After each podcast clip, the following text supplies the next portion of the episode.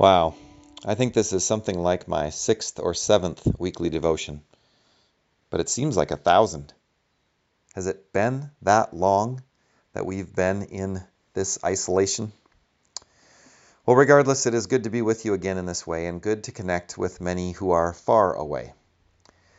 Before I begin, by the way, if you haven't listened to our Friday devotion from Kim Grasmick, listen to that first, or even instead of this one because I can only hope to add to her powerful words. Thank you, Kim.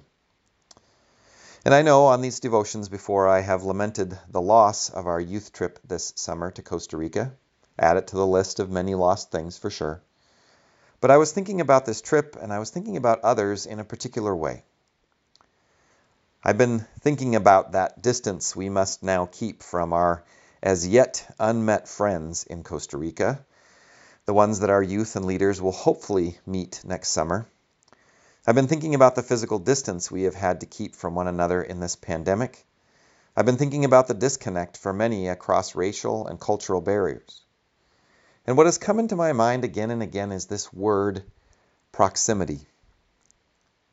I don't know that we talked about it enough on our summer service trips with youth and adults, but proximity is a driving force for why we do what we do. We do talk a lot about the enormous privilege of being invited into someone's space. But proximity is everything that happens once we're in that space.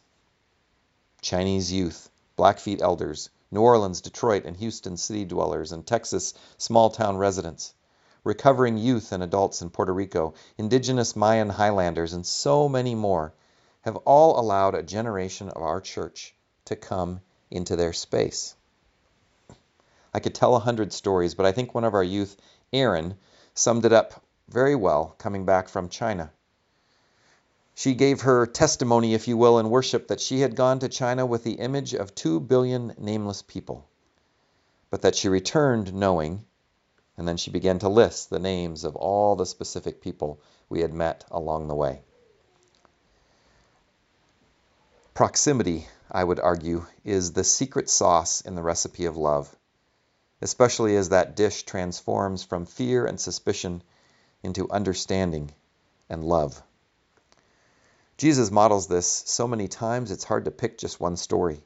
In fact, throw a rock at the New Testament, and if it hits a healing story, Jesus is probably practicing proximity, coming close to someone, crossing over real and imagined barriers.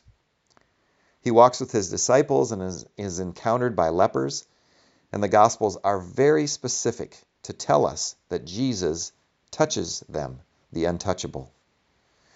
In another story, Jesus is touched by a woman who has been abused by doctors and others, a woman who would make him unclean according to the law.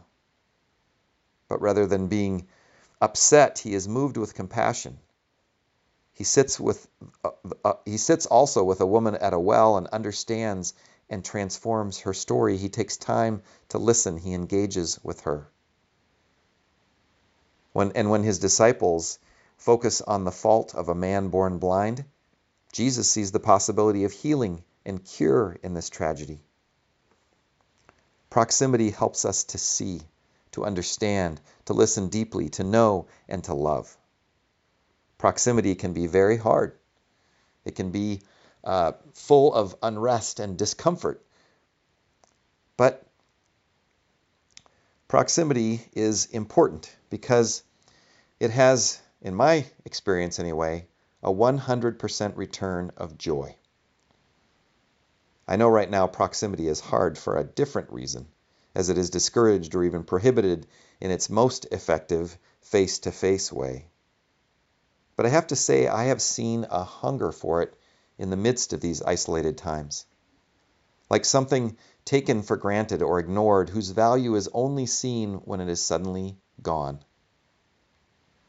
I have seen kindness and sensed togetherness, smiling eyes behind masks at a store or at uh, uh, a nursery. I have seen people recently asking questions, seeking to understand with humility, reaching out in the ways we have available to us at this time.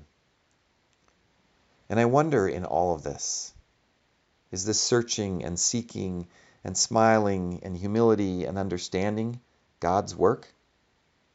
Is Jesus planting within us such a desire to be in proximity with one another that we might rush to join him as he touches the lives of others, as he is touched by the lives of others? Do we wish for those experiences? I hope and pray it is so. And I wonder, for you today, who is someone who carries a story that might welcome you into their space? Who is someone who might be welcomed into your story? Well, that's enough for this devotion today. I think I need to make a call.